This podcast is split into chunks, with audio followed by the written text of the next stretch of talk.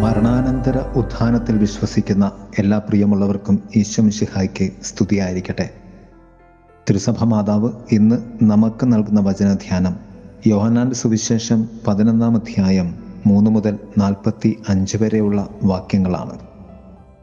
പ്രതിപാദ്യ വിഷയം ലാസറിനെ ഉയർപ്പിക്കുന്ന കർത്താവ്. വചനധ്യാനം ഉത്ഥാന ശാന്തിയിൽ ജീവിക്കുന്ന മനുഷ്യനും ദൈവവുമായ യേശുനാഥൻ. ക്രിസ്തുവിന്റെ ജനനത്തിന്റെയും യാത്രയുടെയും മരണ ഉത്ഥാന സ്വർഗാരോഹണത്തിന്റെയും പൂർണമായ ആത്മീയ സത്യം എന്നത് താൻ മരിക്കുകയില്ല എന്ന സത്യമാണ്. പിതാവ് എന്റെ കൂടെയും ഞാൻ പിതാവിന്റെ കൂടെയുമാണെന്നുള്ള ബോധ്യമാണ്. ഈ ബോധ്യത്തിലാണ് കർത്താവായ യേശുനാഥന്റെ ഓരോ നിമിഷവുമുള്ള ഈ ഭൂമിയിലെ ജീവിതം മുന്നോട്ട് പോയത്. താൻ ഉദ്ധാനം ചെയ്യുമെന്നും തനിക്ക് ഉദ്ധാനം നൽകുവാൻ സാധിക്കും എന്ന സത്യവും ശാന്തതയിൽ ഉൾക്കൊണ്ട് മുന്നോട്ട് നടക്കുന്ന യേശുക്രിസ്തു. തന്റെ ഉറ്റ സുഹൃത്തായ ലാസർ രോഗിയാണെന്ന വാർത്ത കേട്ട ക്രിസ്തു പറഞ്ഞ മൂന്ന് കാര്യങ്ങൾ ഇപ്രകാരമാണ്. ഒന്ന് ഈ രോഗം മരണത്തിൽ അവസാനിക്കാനുള്ളതല്ല. രണ്ട് ദൈവത്തിന്റെ മഹത്വത്തിനായി ഉള്ളതും. മൂന്ന് ദൈവപുത്രൻ മഹത്വം പ്രാപിക്കുന്നതിനും വേണ്ടിയാണ്. ലാസറിന്റെ രോഗവാർത്ത കേട്ട് രണ്ട് ദിവസം കൂടി യേശു അവിടെ താമസിച്ചു. വ്യക്തമായി പറഞ്ഞാൽ ബോധപൂർവം താമസിച്ചു. മൂന്നാം ദിവസം ശിഷ്യന്മാരെയും കൂട്ടി കർത്താവ് യൂതയായിലേക്ക് പോകുന്നു. മൂന്ന് സംഭാഷണങ്ങളാണ് മാർത്തയുടെ ഭവനത്തിലേക്ക് പ്രവേശിക്കുമ്പോൾ യേശുവും മാർത്തയും തമ്മിൽ ഉണ്ടാകുന്നത്. ഒന്ന് കർത്താവെ നീ ഇവിടെ ഉണ്ടായിരുന്നെങ്കിൽ എന്റെ സഹോദരൻ മരിക്കുകയില്ലായിരുന്നു.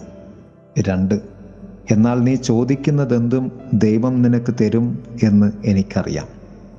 മൂന്ന്. നിന്റെ സഹോദരൻ ഉയർത്തെഴുന്നേൽക്കും. ഞാനാണ് പുനരുത്ഥാനവും ജീവനും. എന്നിൽ വിശ്വസിക്കുന്നവൻ മരിച്ചാലും ജീവിക്കും. ലാസറിനെ ഉയർപ്പിക്കുവാൻ വേണ്ടി തന്നെയാണ് യൂതയായിൽ മർത്തയുടെ ഭവനത്തിലേക്ക് കർത്താവ് വരുന്നത്. എങ്കിലും മർത്തായുടെ വിശ്വാസം യേശുനാഥന്റെ ഈ അത്ഭുത പ്രവൃത്തിക്ക് ആവശ്യമായിരുന്നു. പ്രിയമുള്ളവരെ യേശുവിന് സർവതും സാധ്യമാണെന്ന് നാം വിശ്വസിക്കുന്നുണ്ട്.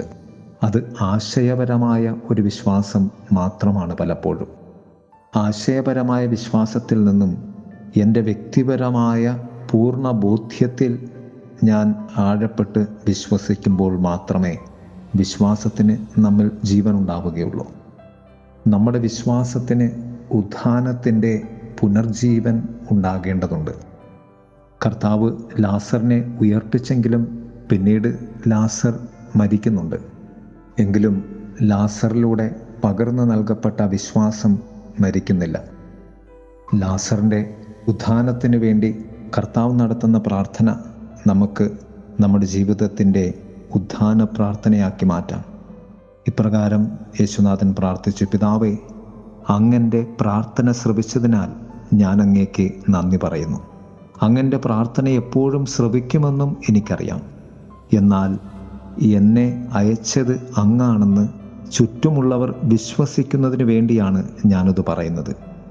ലാസറെ പുറത്തു വരിക.